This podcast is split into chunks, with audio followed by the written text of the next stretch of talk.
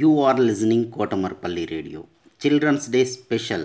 Storytelling and poems reciting competition in English, Hindi and Telugu is being organized by National Council for Teacher Scientists, NCTS India, Lokmark Foundation, ELTA Warangal Urban and Kotamarpally Radio for students. 3rd class to 10th class, any student in India can participate. Last date 8th November 2020. Further information contact Mrs. Umarani through email cdays2020 at gmail.com cdays2020 at gmail.com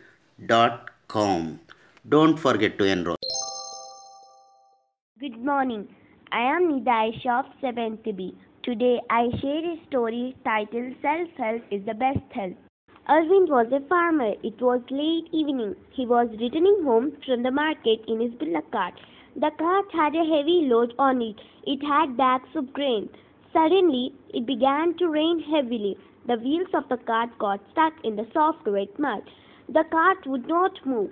Arvind was very upset. He was scared because it was getting dark. He began to wail, Oh dear, what shall I do? Who will help me? Please, God, come and help me. He shouted many times for help, but he did not make an effort to push the wheels out from the mud. After some time, a stranger came up to him. The stranger said, Why do you cry? God will not help you if you simply cry and do nothing. The farmer said, My friend, I don't know what to do. The stranger said, Come on, let's push the wheel. The farmer agreed. They began to push.